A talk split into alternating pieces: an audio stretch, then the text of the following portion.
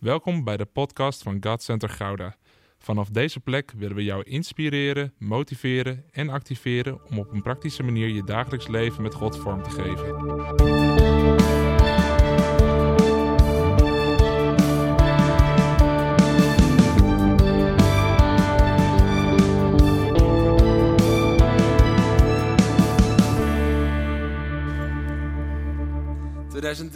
...2023 jongens. Welkom in het nieuwe jaar. Ik geloof dat het een goed jaar wordt. Een belangrijk jaar ook. En een mooi jaar. Ik geloof dat we opgebouwd gaan worden. En eh, ik heb grote verwachting. Ik merk het aan alles. Ik grote verwachting voor wat God gaat doen. Waar hij al mee bezig is, waar hij al voorbereidingen eigenlijk aan het doen was in het afgelopen jaar. En waar we doorbraak mogen gaan zien. Dus eh, ik ga vast even een klein promopraatje houden voor uh, aanstaande woensdag tot en met zondag. Als we binnen en vaste dagen hebben. En het thema is Revive Your Church. Ik weet niet uh, hoe, hoe, je zit qua opwekking, of je ernaar verlangt of dat je denkt van ach, daar hoor ik anderen vaak over. Maar als je verlangt naar opwekking, dan verlang je ten diepste eigenlijk dat God zijn kerk eerst gaat opwekken. Want als de kerk niet wordt opgewekt, dan is de kerk niet klaar voor de opwekking en zal de opwekking ook niet komen. Dus we geloven dat het een krachtig statement is aan het begin van het jaar. En dat we heerlijk mogen bidden en vasten. Misschien denk je, wat is dat vasten dan precies? Dat is je ontzeggen van voedsel. En dat kan op verschillende manieren. Zullen we de eerste avond, op de woensdagavond, ook echt nog wel heel even wat uh, handvaten ingeven. Dat doen we altijd. Maar per saldo is het eigenlijk je ontzeggen van voedsel. Om meer focus en meer tijd aan God te wijden. Om een stukje van jezelf te kruisigen. Namelijk je eetlust. En dat vinden mensen lastig. Zeker na al die lekkere oliebollen. En dan, en dan te zeggen, oké Heer, ik ga voor u. Het is eigenlijk ook wat je eigenlijk ziet, is dat je een stukje je geest boven je lichaam zet. Want je moet eens opletten hoe vanzelfsprekend het is om continu even iets in je mond te doen. Continu even iets tot je te nemen. Ik weet, ik weet nog de, de eerste keer dat ik ging vasten, uh, dat op woensdag zag ik, ik was 18 jaar, en op woensdag zag ik, wow, vanaf donderdag is het 10 dagen bidden en vasten met Herman Boon. Ik had nog nooit van vasten meegemaakt en alles, ik wist wel iets wat het was. En toen dacht ik, dat ga ik dus doen. En, um, en ik begon, maar ik werkte toen nog in de Albert Heijn. En op de weg, zeg maar tussen de winkel en uh, het magazijn, liep je langs de kaasafdeling. En, en toen kwam ik erachter, want ik moest nog twee ochtenden werken, de rest was ik allemaal daar. En toen kwam ik erachter hoe automatisch je dan zo'n blokje kaas pakt. Dus ik, dit is, dit is echt gebeurd. Ik liep zo erin en ik doe zo'n blokje kaas in mijn mond en ik denk, en ik, oh, vergeef me heer, vergeef me heer. Maar het was gewoon puur automatisme. Want zo vast zitten we vaak aan wat ons lichaam ziet en ruikt en noem maar op en we reageren erop. En zo is het ook zo vaak in andere dingen als met eten. Maar als we dat leren beteugelen met eten, dat is ook een van de krachten van vasten, dan gaat het ook die discipline doorwerken in andere facetten van ons leven. Dus ik raad het je echt aan. Ik raad het je echt aan. We gaan geweldige avonden hebben. En we sluiten het af volgende week zondag. Dat is de tweede zondag van de maand. Dus dan hebben we Glory Night. Uh, en dan zullen we ook weer avondmaal met elkaar vieren. Als afsluiting van die vaste periode. Dus word te gek. Nou ja, dat wilde ik alvast even kwijt aan het begin van het jaar.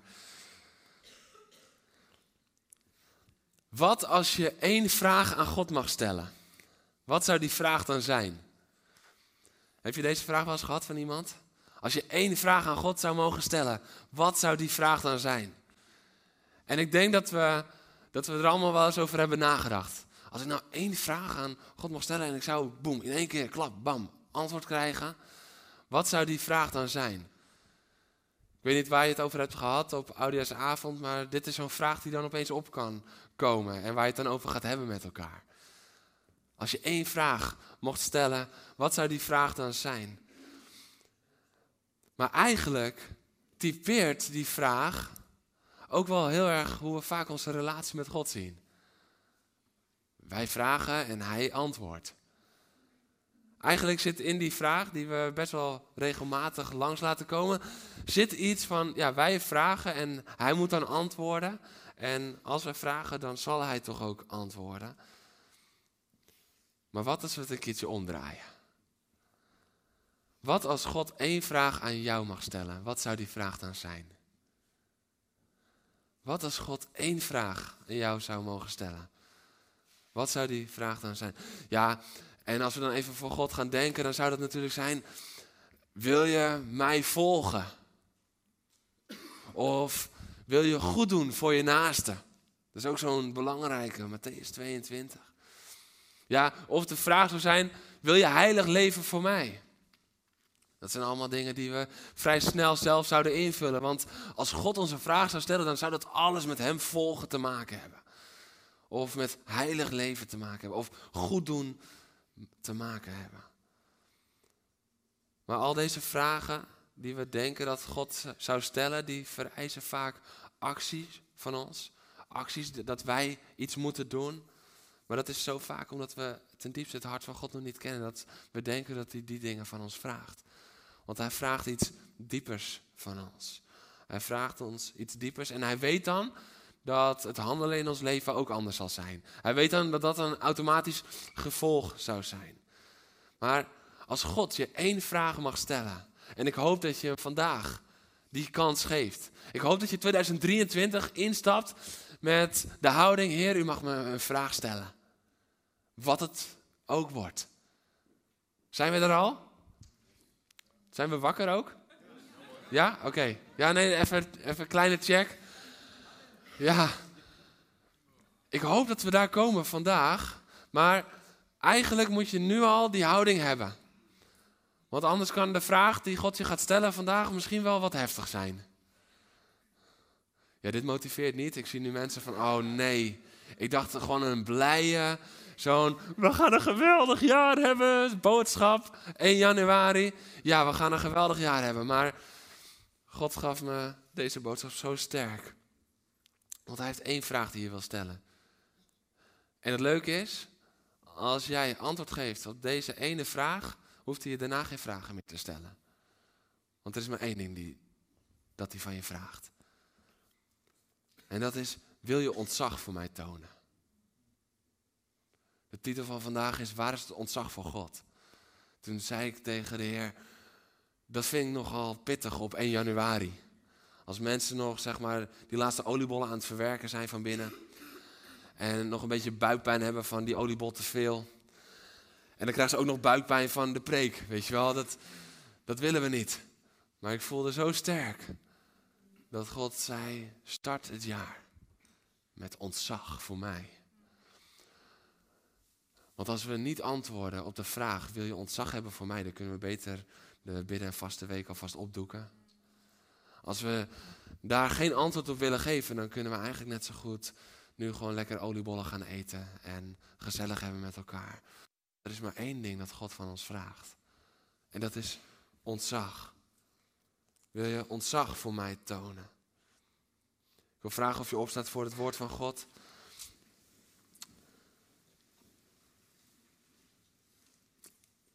En dan lezen we Deuteronomium 10 vanaf vers 12.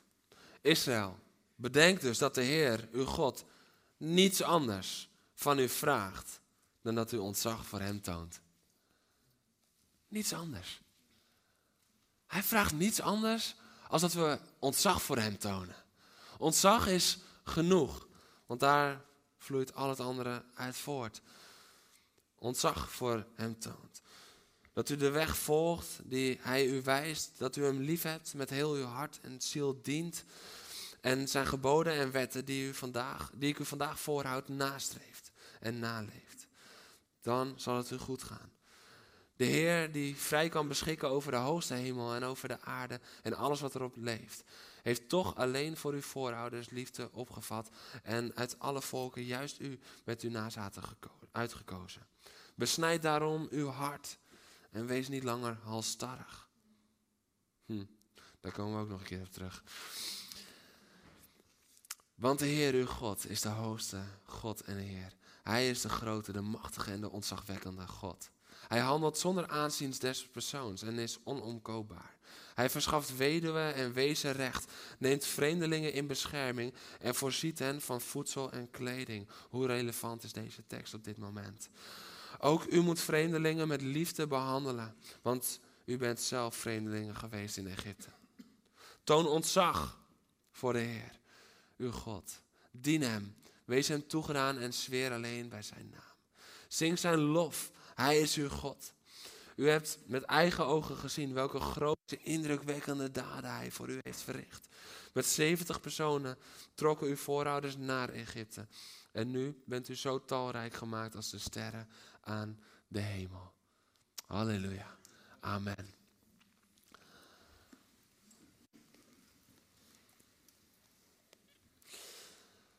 Ontzag. Wat betekent ontzag? Dat we ontzag hebben voor de Heer. Weet je, ontzag is niet dat we af en toe zeggen: Wauw, u bent groot. Dat is niet ontzag. Ontzag is niet dat we even zeggen: Oh, over zijn grootheid. Ontzag is ten diepste ook niet dat we onze handen in de lucht doen als we hem aanbidden. Dat vloeit allemaal voort uit ontzag voor hem. Maar dat is niet de kern van wat ontzag is. Ontzag is namelijk niet een uiterlijke blijk van waardering. Maar het is een innerlijke toewijding vanuit liefde. Dat is het diepste ontzag dat we kunnen hebben. Zo vaak zingen we. Met diep ontzag aanbid ik u. Met diep ontzag aanbid ik u. Maar eigenlijk ten diepste hebben we nog geen idee wat nou echt diep ontzag is. Want als we echt zouden weten wat dat diepe ontzag is, dan zouden we misschien een klein beetje meer oppassen met de liederen die we zingen. Want dan wordt het toch een stukje spannender. Ik wil nog een klein stukje terugpakken van Deuteronomium 10. Hoeft niet meer op het scherm, want ik ga hem even uit de Naderse vertaling lezen. Vers 12 en 13. Wel nu, Israël, wat heeft de ene, je God, anders van je gevraagd dan te vrezen, ontzag hebben? De ene, je God. Hoe doe je dat? Door te wandelen in al zijn wegen en hem lief te hebben. Door de ene, je God, te dienen met heel je hart en heel je ziel. Door te waken over de geboden van de ene en zijn inzettingen die hij je heden gebiedt. Jou ten goede. Dit is wat ontzag is. Weet je, we kunnen gaan prediken over ontzag. En, en vaak denken we dan van, wow, we moeten vol verwondering zijn naar God. Maar de Bijbel geeft een hele andere, hele andere betekenis aan ontzag. Ontzag is niet verwondering. Verwondering is iets wat op zichzelf staat. Maar ontzag is dat we dus in al zijn wegen wandelen en hem lief hebben. Ontzag is dat we hem dienen met heel ons hart en heel onze ziel. En ontzag is dat we waken over de geboden en de inzettingen van de Heer. Die drie dingen zijn ontzag. De Bijbel legt zichzelf uit. De Bijbel leert onszelf wat is dan dat ontzag waar God om vraagt. En daarom zeg ik ook, hij vraagt je maar één ding. Want als we hierin leren wandelen, als we dit ontzag willen omarmen en zeggen, wauw Heer, hier zeg ik volmondig ja op. Hier ga ik voor. Ik wil in ontzag voor uw leven. Dan zeggen we dus, ik wil wandelen in al uw wegen en u altijd lief hebben. Ik wil u dienen met heel mijn hart en heel mijn ziel. Ik wil waken over uw geboden en uw inzettingen. En als we dat beantwoorden, dan hoeft God geen andere vragen meer te stellen aan ons. Want alles ligt verborgen in ontzag voor Hem. Het ligt in vertrouwen, anders zouden we zijn wegen niet bewandelen. Het ligt in liefde, het ligt in dienen, het ligt in gehoorzamen. Dat zijn de vier ingrediënten voor ontzag. Want we kunnen geen ontzag hebben voor God zonder gehoorzaam te zijn naar zijn woord. We kunnen niet zeggen, oh ik heb zo'n ontzag voor de Heer. Wauw, hij is zo groot voor mij. En ik bewonder hem en ik heb diep, diep ontzag. Oh, worshipleider, kunnen we alsjeblieft nog één keer dat lied zingen? Want daar kan ik mijn hele hart in kwijt. Met diep ontzag. En ondertussen dat woord een beetje voor jullie links laten liggen. We kunnen niet zeggen, ik heb diep ontzag, maar ik volg zijn wegen niet. We kunnen niet zeggen, ik heb diep ontzag, maar ja, die dingen, die opvattingen van God die me niet zo lekker aanstaan, die neem ik even met een korreltje zout. Dat kan niet. Zonder deze drie ingrediënten. Het wandelen in al zijn wegen en hem liefhebben. Hem dienen met heel je hart en heel je ziel. En het bewaken van zijn geboden en inzettingen is ontzag niet mogelijk. En dit is wat God zo tegen me zei. En zonder ontzag is opwekking onmogelijk. Weet je, we hebben de laatste maanden, het laatste jaar zoveel gehoord over opwekking. Overal waar ik kom, ook leiders zijn vol van opwekking. En ik geloof echt dat God op de agenda zet voor 2023 ontzag. En waar ontzag gaat komen, zal opwekking volgen. Waar ontzag zal komen, opwekking moet wel volgen. Want als we als kerk, als we hierin gaan wandelen, als we hierin gaan wandelen, dan moet opwekking wel volgen, want dat kan niet anders. Dat is een van de uitwerkingen die zal volgen op een toegewijd hart vanuit ontzag voor Hem. Door te wandelen in al zijn wegen en Hem lief te hebben. Laten we die eerste eens erbij pakken. En om te begrijpen waarom dit zo belangrijk is, dat God dit zegt, moeten we ook weten wanneer hij dit zegt. En dit is namelijk nadat ze al bijna 40 jaar in de woestijn zijn. En het volk wandelt al een tijdje met God, maar ook al regelmatig even zonder Hem. En het volk weet er nog steeds niet te vertrouwen. Want als je gaat wandelen op zijn wegen, dan is daar vertrouwen voor nodig. Zonder vertrouwen in God zal je zijn wegen niet wandelen. En dan is het echt een vertrouwen in ons hart. Niet wat we zeggen op een moment als we samen zijn, maar echt als het erop aankomt. Oké, ik moet nu die keuze maken. Ik moet nu die stap gaan maken. Ga ik op die weg of blijf ik hier? Ga ik op die weg of blijf ik hier? We moeten God vertrouwen om zijn wegen te gaan wandelen. En de Israëlieten, ze hadden aan de rand van het beloofde land gestaan. Maar ze vertrouwden niet op God. Ze vertrouwden meer op het negatieve report van tien verspieders. Ze hadden een gouden kalf gemaakt en aanbeden, omdat Mozes zo lang weg was op de berg. In de aanwezigheid van God. En ze konden dat zien. Ze hadden al gedreigd Mozes te stenigen, omdat ze een andere weg wilden gaan. Ze hadden al gewild en verlangd om terug te keren naar Egypte. Dit is het volk Israël. Terwijl God alles voor ze had gedaan. En, en daar verwijst de schrijver hier ook naar terug. Van, je hebt toch die duizelingwekkende wonderen gezien. Je hebt toch gezien wat hij allemaal voor je heeft gedaan. Je hebt toch gezien hoe trouw hij is. Al die jaren nu ook al. Je hebt het toch gezien. En toch vertrouwen ze hem niet. En gaan ze niet zijn wegen. En zo is het Jezus die ons vandaag ook zegt. Ik heb alles voor jou gegeven. Ik heb alles voor jou gedaan. Ben je bereid om nu de weg te gaan? Ik ben de weg, de waarheid en het leven. Vertrouw je mij als de weg? Ga je op mij wandelen? Ga je mijn wegen bewandelen? Christus die ons met zijn bloed heeft vrijgekocht, zoals God de Israëlieten daar bevrijdde. Christus die de weg opende, zoals God de zee opende. Christus die ons levende brood is, zoals God manna gaf. Hij vraagt ons ontzag. Heb je ontzag voor mij? En dat uitzicht dan in een stukje als hij vraagt, volg jij mij? Dat je ja zegt en dat je hem volgt. Maar de diepere laag die eronder zit, want het volgen, dat heeft te maken met zijn wegen.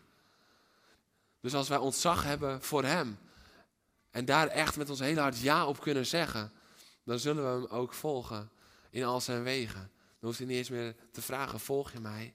Maar dan volg je hem al, omdat je ontzag hebt voor zijn naam. En weet je wat ik zo mooi vind? Dat er hier dan geen onderscheid wordt gemaakt tussen God liefhebben en wandelen in zijn wegen. Die worden hier aan elkaar gekoppeld. Dus er staat dan te vrezen de ene je God, ontzag te hebben voor de ene je God, door te wandelen in zijn wegen en hem lief te hebben. En dan komt de volgende door. Dus wandelen in zijn wegen en lief te hebben. Onze liefde voor God kan niet los worden gezien van het wandelen in zijn wegen. We kunnen niet zeggen, ik heb hem ontzettend lief, met heel mijn hart en heel mijn ziel, met alles wat in mij is, en niet in zijn wegen wandelen. Dat bestaat niet. Dan zeggen we of iets wat niet waar is, of we snappen nog niet dat we wel in zijn wegen aan het wandelen zijn, maar ze kunnen niet los van elkaar. Ze kunnen niet los van elkaar. Als je, en dit is dus het scherpe randje dat God gaf, dat ik dacht van nou, misschien 31 december, niet 1 januari gelijk. Maar als je niet bereid bent om zijn wegen te wandelen, dan moet je gewoon je hart checken of je wel van hem houdt. Amen. Halleluja.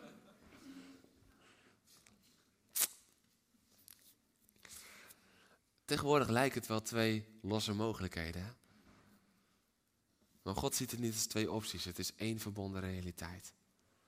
Houden we van God, dan wandelen we zijn wegen. Wandelen we zijn wegen, dan houden we van God. Het is één. Hij vraagt hier niet meerdere dingen, het is één. En weet je, soms kunnen we heel erg worstelen met bijvoorbeeld tekst uit Jacobus. Want Jacobus is scherp. Ja, zonder uw werk is uw geloof dood. Nou, Jacobus, even rustig. Want we hebben een evangelie van genade en, en liefde en omarmen. En dan kunnen we niet zoveel met Jacobus. Dat is waarschijnlijk ook de reden dat er heel weinig uit Jacobus gepreekt wordt. Want daar houden we eigenlijk niet zo van. Want we moeten in de preken toch vooral bedienen in wat de mensen lekker vinden en fijn vinden. Dat heeft niks te maken met ontzag. Ik geloof, maar ik weet nog niet waar ik dit moet delen, maar ik geloof dat dit woord van ontzag, dat God het allereerst aan mij persoonlijk gaf, maar daarmee aan alle sprekers in het land. Want het wordt tijd dat, dat de predikers in het land weer die mate van ontzag krijgen voor God, dat ze de schurende boodschap ook durven te breken. Dat ze niet alleen, alleen dat lekkere, dat zachte, dat warme, daar komt geen opwekking van. Weet je waar opwekking op komt? Op keiharde bekering. Ik heb nog geen opwekkingsbeweging gezien in de geschiedenis van de kerk. Waar het niet begon met mensen die zich verootmoedigen, die zich vernederen voor God, die neerknielen en zich bekeren van hun levenswandel. En als de kerk dat niet gaat doen, dan gaat er geen opwekking komen. En weet je wat dat is? Genade. Want als er dan een opwekking zou komen, zouden we een groot probleem krijgen, want de kerk is er niet klaar voor.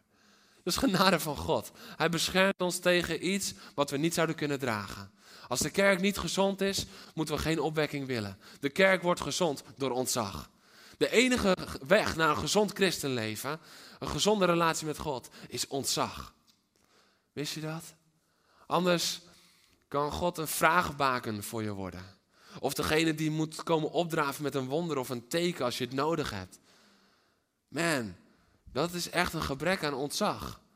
En het mooie is dat als we wandelen in zijn wegen, als we zijn inzettingen lief hebben, als we hem willen dienen, dat als we in ontzag leven, dat hij die dingen wel doet, maar dat dat niet de reden is dat we naar hem toe gaan. Gelukkig. Dat we met een zuiver hart naar hem toe gaan, want ontzag zuivert je hart. Ontzag zuivert je hart. Man, ik had een serie hierover moeten bedenken. Dat is veel te veel voor één. Oké. Okay. Ehm, ontzag zuivert je hart. Daar gaan we nog een keer op verder. Halleluja. Maar Jacobus, die is dus scherp. Daar waren we. Jacobus, terug naar Jacobus. Het is tijd dat we daarin de volheid weer gaan zien. Want misschien vinden we hier in dit ene zinnetje wel de gezonde leer van God. Over die werken en geloof en genade en liefde en toch ook wel werken en geloof. Want het wandelen van zijn wegen en liefde, die kunnen niet gescheiden worden. Te vaak hebben we ze gescheiden, ongezond. Ik heb de Heer mijn God lief. Maar misschien over tien jaar dat ik zijn wegen wel bewandel, want dat vind ik nu te spannend. Of dat komt nu niet helemaal uit in mijn ambitie. Komt nu niet helemaal uit in mijn carrière move. Het is nu niet helemaal lekker in mijn vriendengroep. Nou, mijn familie staat er nu niet helemaal voor open. Weet je wat? Ik wandel wel mijn wegen. En als God je dan komt redden op jouw weg, want dat, zo is Hij, zo liefdevol is Hij, Dan zeggen we vaak ook nog, een van de eerste dingen, waar was u nou?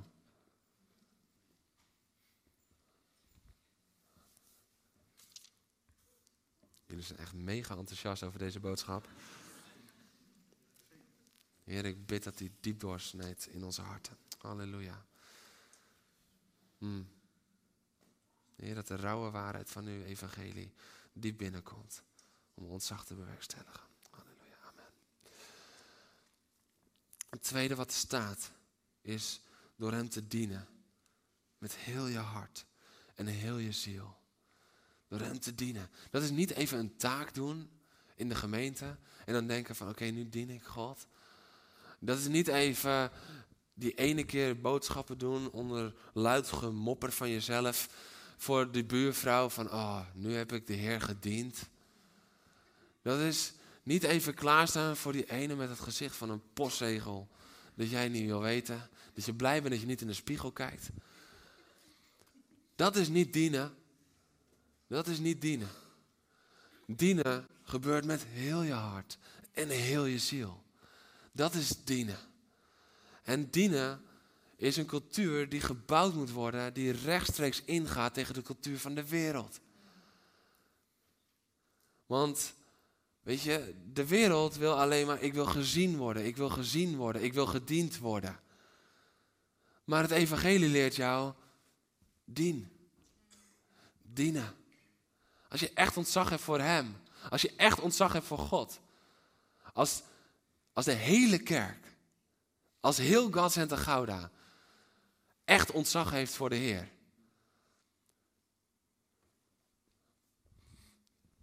Dan was er nooit meer een oproep.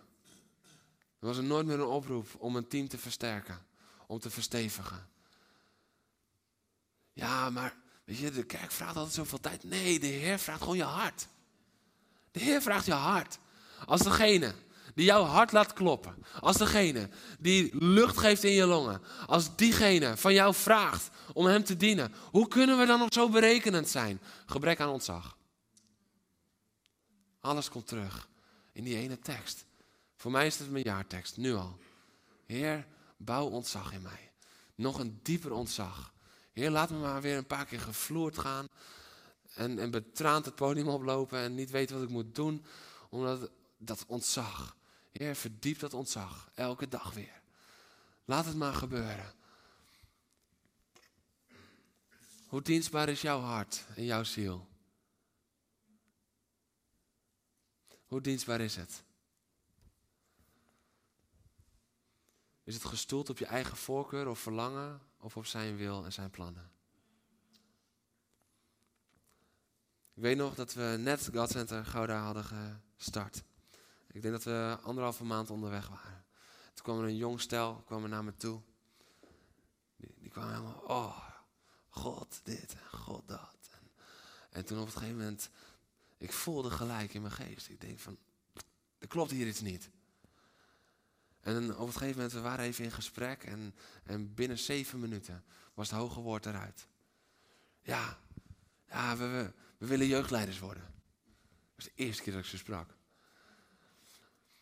willen jeugdleiders worden. Ja, want weet je, we weten dat er veel meer gedaan moet worden, maar God roept ons niet langer voor dingen als schoonmaken of wc's. Uh, we geloven echt dat God ons nu roept als jeugdleiders en we moeten daar nu in gaan staan. En het eerste wat ik dacht is, ja, je zal wel weer snel verder gaan. Want zo werkt het niet.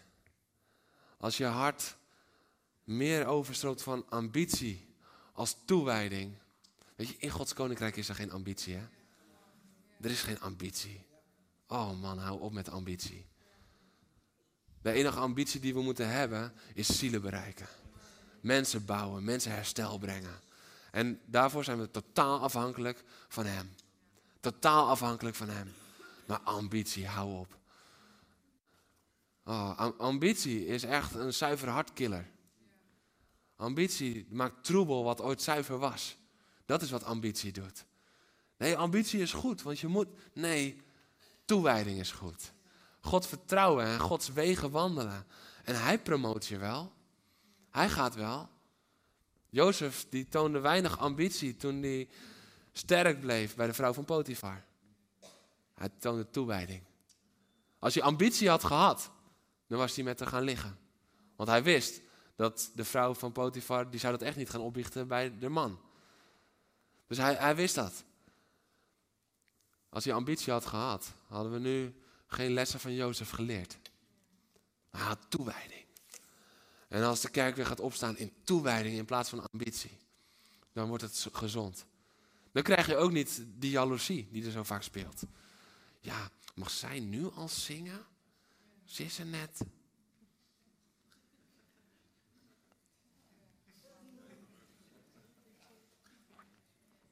Zal ik nog een paar pijnlijke doen of uh, is, is het genoeg? Ja? Ja? Zitten zij al in het kader? Hallo? Hier ben ik. Er is er ook zo één. Ik zal je zeggen, we hebben heel veel zegen ontvangen vanaf het moment dat bekend werd gemaakt dat wij naar Gouda uitgezonden uh, werden. Dat was drie jaar voordat we hier startten, dat was 2015. Maar er zijn ook een aantal mensen om ons heen geweest die als het ware dit deden. Omdat ze het niet konden handelen, dat we eerder werden uitgezonden. Ambitie. Vroeg of laat, als je ambitie toelaat in je hart, komt er jaloezie. Vroeg of laat. Want er is altijd wel iemand die je even voorbij rent. Maar wat als we dat kunnen vieren? Wat als we mensen zien binnenkomen en helemaal tot bloei zien komen. En dat we denken, wauw, wat te gek. Dat wat zo opgedroogd was al die jaren, dat dat nu helemaal weer eruit komt. Wat te gek. Dat we het zo met elkaar schouder aan schouder mogen doen. Ambitie moeten we afbreken. Toewijding. Een dienaarshart. Weet je, een dienaarshart verwacht ook niks terug. Dan gaat het ook zo vaak fout in ons leven. Weet je, dat op het moment dat het even moeilijk is, dan het eerste wat we denken is, maar ik heb toch altijd. Ja, maar dat staat er los van. Stel je voor dat Jezus dat dacht. In Gethsemane. Maar ik heb toch altijd het heilige gewandeld? Hij had als enige recht van spreken. Ik heb toch altijd heilig gewandeld? Ik heb toch geen fouten gemaakt? Ik heb geen eens zonde begaan? Ik ben rechtvaardig? Maar hij liet het onrecht op zich komen. Omdat zijn enige, als je dan toch ambitie mag noemen, was jij. Was ik. Zijn ambitie was niet op zichzelf gericht, maar op Gods koninkrijk. En zijn verlangen was herstel. Herstel van relatie tussen vader en zoon, vader en dochter. Dat is dienen. Dienen met heel je hart en met heel je ziel. Dat is dus zonder klagen, zonder negativiteit, zonder jaloezie, zonder eigen belang en zonder ambitie. Dat is dienen met heel je hart en heel je ziel. De vraag is, willen we zo dienen? De laatste van de drie. De laatste van de drie. Ik ben inmiddels verder gebladerd, sorry. Door te waken over de geboden van die ene en zijn inzettingen, die, die ik je heden gebied. Waken over zijn geboden en inzettingen. Dat is best een gevoelig punt. Want het, het is toch allemaal uit genade en het is toch allemaal, ja, 100%. Het is 100% genade. Maar weet je, zijn geboden en zijn inzettingen, de wet van Christus, niet meer de oude wet, maar de wet van Christus. Oh, oké, dus ach, gelukkig. Zeg maar, het oude, de oude wet was, je zal geen overspel plegen. De wet van Christus is, trek je oog uit als je kijkt. Oh, gelukkig, de wet van Christus. Halleluja. Christus is radicaal. Christus is ruig. Christus is duidelijk. Christus is heel erg heilig en heel erg zuiver. Ja, weet je, heb je naaste lief? Nou, weet je wat? Heb ook je vijanden lief. Beetje voor die collega die je beschouwt als een vijand. Zegen je hem elke ochtend op de fiets of in de auto voordat je binnenstapt. Zegen je diegene die jou iedere keer aanvalt. Heb je je vijanden lief? Dit zijn de inzettingen en de geboden van Christus. Ja, maar Jeroen, Jeroen, we zijn niet meer onder de wet. Niet onder de oude wet, maar Christus heeft de grondwet van het koninkrijk gegeven. Lees Matthäus. De bergreden. De grondwet. Want als we zo denken, oh nee, we moeten niet meer onder de wet komen, dan ken je Gods hart nog niet. Want weet je wat het is? Zelfs de wet in het Oude Testament kwam uit hetzelfde hart als de zoon aan het kruis. Was hetzelfde hart. God was niet anders. Het was niet in het Oude Testament, oh, strenge God en boze God en wettische God. En hey, 400 jaar stilte en daar kwam God na een sabbatical, verfrist en vol liefde en vol warmte en gezelligheid, kwam God opeens op het toneel.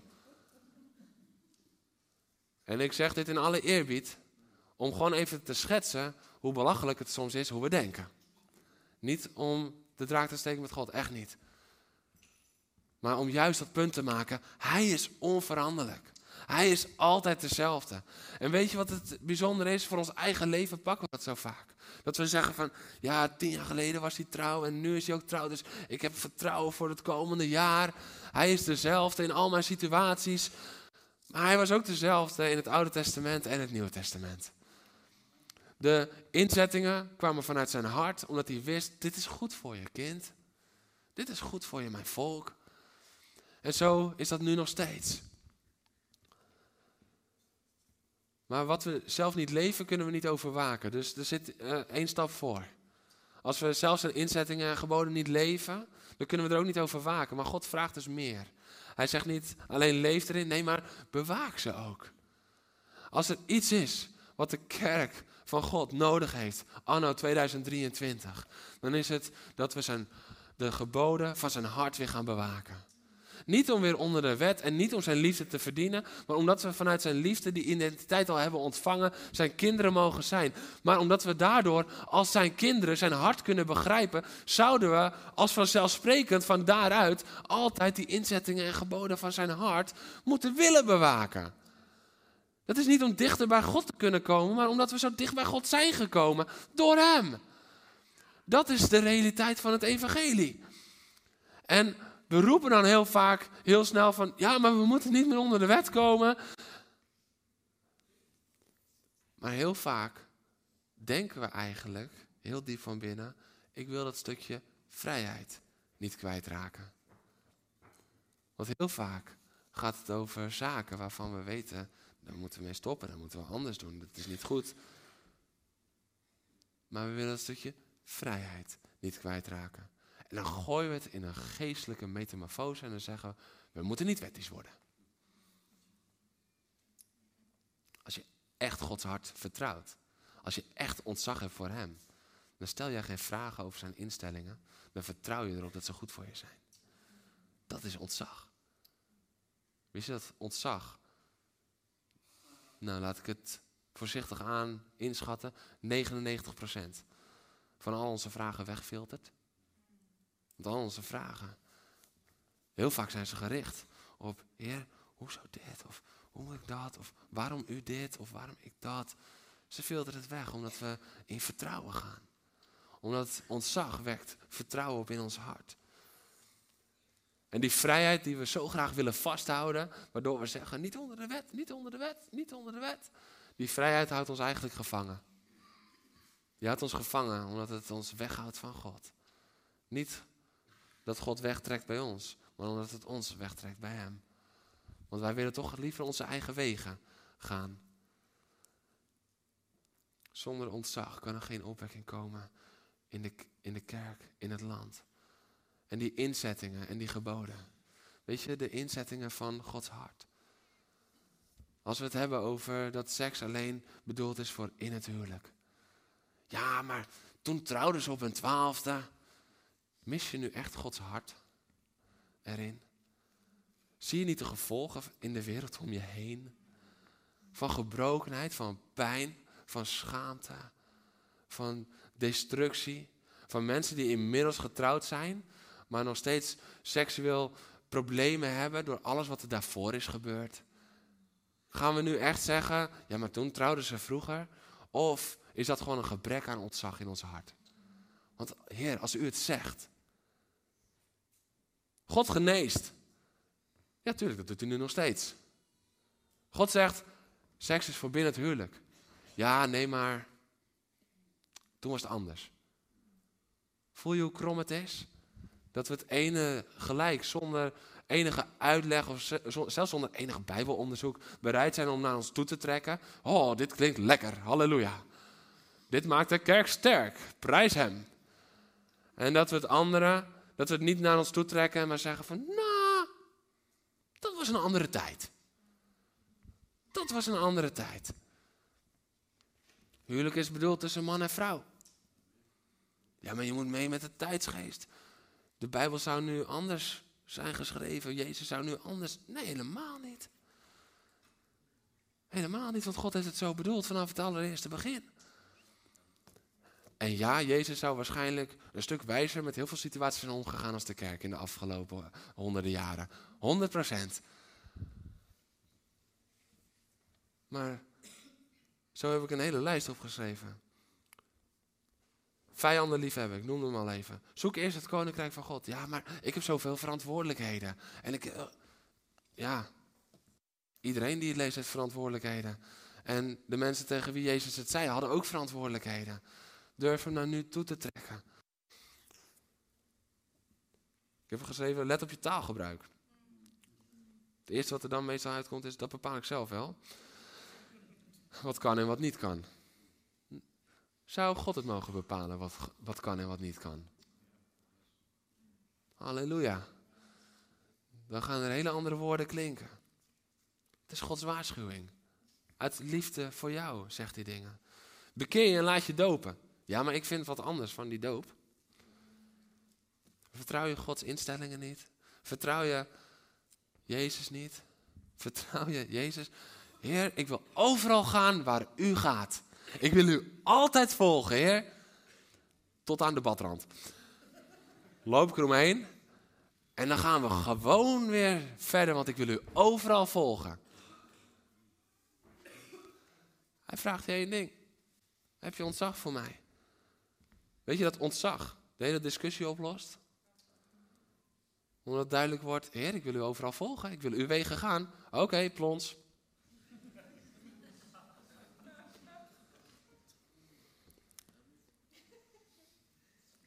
Tiende geven. Genoeg. Verzuim samenkomsten niet. Dankjewel, Sief, voor de voorzet. Ja, ja, dit is het verkeerde publiek. Jullie zijn de diehards. En dat bedoel ik niet oordelend als je thuis zit. Maar wel, wat Sifra net deelde, dat is wel iets, hè? Weet je hoeveel mensen nu denken van, ach, om de week of één keer in de drie weken. Dat is niet wat God van ons vraagt. En nog één stap dieper, ja, ik kom iedere keer weer met ontzag. Als je echt ontzag hebt voor God, dan wil je helemaal niet twee van de drie zondagen thuis zitten. Ik krijg die aanvraag al regelmatig inderdaad. Wanneer hebben we elke avond, uh, zondagavonddienst? Halleluja. Besnijd daarom uw hart en wees niet langer halstarrig. Besnijd uw hart en wees niet zo star. Soms zijn we meer als het volk van Israël, als dat we denken. Maar ontzag stelt geen vragen. Ontzag zal niet star zijn, maar ontzag gehoorzaamt. Ik wil vragen of Javasief alvast uh, willen komen. De band. Als we het hebben over opwekking. En geloof me, dat is zo'n diep verlangen in mijn hart. Al maanden. Ik heb al eigenlijk vanaf juli, toen ik dat woord ontving over die verloren belofte, ervaar ik zo'n gebedslast en ervaar ik zo'n last dat er een opwekking aan zit te komen. Maar ik voel gewoon dat, dat die opwekking nog wordt tegengehouden. Omdat we er nog niet klaar voor zijn als kerk. Het begint met opwekking in de kerk. Weet je, als je niet bereid bent en klaar bent om zelf opgewekt te worden, dan kan er geen opwekking plaatsvinden. Want het begint altijd in Gods kerk. God werkt altijd door zijn lichaam heen. En zijn lichaam gaat dan mensen bereiken en de opwekking gaat zich uitbreiden. Maar het begint in zijn lichaam. Maar de kerk die moet gezond zijn om de kracht van opwekking te kunnen dragen. De kerk moet gezond zijn. Wat is het grootste medicijn voor een gezonde kerk? Ontzag. Ontzag. Dat we neerknielen voor Hem. Dat we beleiden, o Heer, ik heb u soms zo tekort gedaan. En niet vanuit schuldgevoel, maar vanuit een besef van ontzag van wie Hij is. En dan niet weer onder die wet van, oh, nu is er oordeel. Nee, maar vanuit die liefde, Heer, u bent zo goed en ik mag nu bij u komen. En tegelijkertijd besef ik me dat ik soms zo ver weg van u wandel. Heer, vergeef me. Ik wil bij u komen en ik wil het anders nu.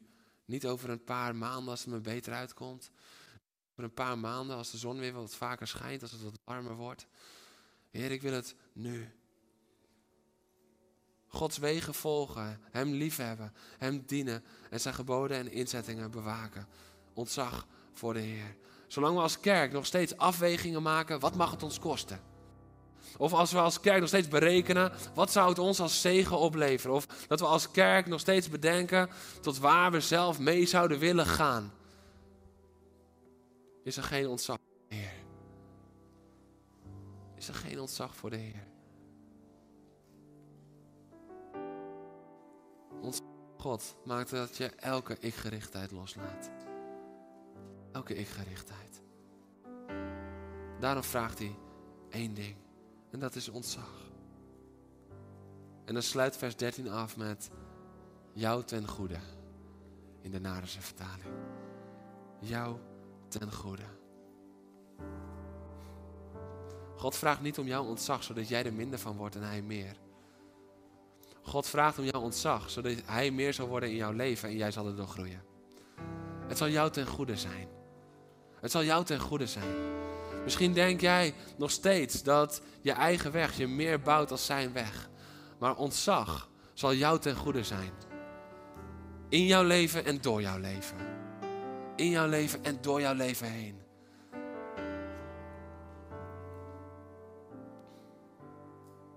Wat God je één vraag mag stellen vandaag. Jij een keertje niet naar God met één vraag. Maar wat is God jou vandaag vraagt? Wil je ontzag voor mij hebben? We weten nu wat het inhoudt. Zijn wegen wandelen en hem liefhebben. En dienen met heel ons hart, heel onze ziel. En zijn geboden en zijn inzettingen niet alleen leven, maar ook bewaken.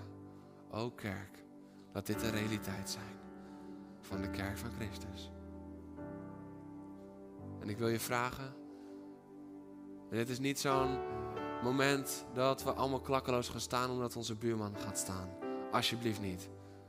Als je antwoord nee is, blijf alsjeblieft zitten. Als je antwoord ja is, ga zo direct staan en ook als je thuis bent, doe alsjeblieft mee. Maar als jij zegt, Heer, ik wil dit jaar starten met een nieuw ontzag voor u. Heer, ik wil volgende keer dat we diep ontzag zingen. Heer, dan wil ik niet lege woorden zingen, omdat ik nog steeds niet weet wat ontzag betekent. Maar dan wil ik dat het een getuigenis is van mijn leven. Heer, met diep ontzag. Want wauw, ik heb mijn leven toegewijd. Ik heb mijn wegen heb ik toevertrouwd aan uw wegen. Heer, ik ben u gaan dienen. Heer, en dan niet vanuit een taakgevoel of, of met een gezicht van heb ik jou daar. Nee, maar in vreugde, want ik mag u dienen. En Heer, ik neem uw geboden, uw inzettingen, de principes van uw hart, neem ik serieuzer als het verlangen van mijn vlees. Dat is ontzag.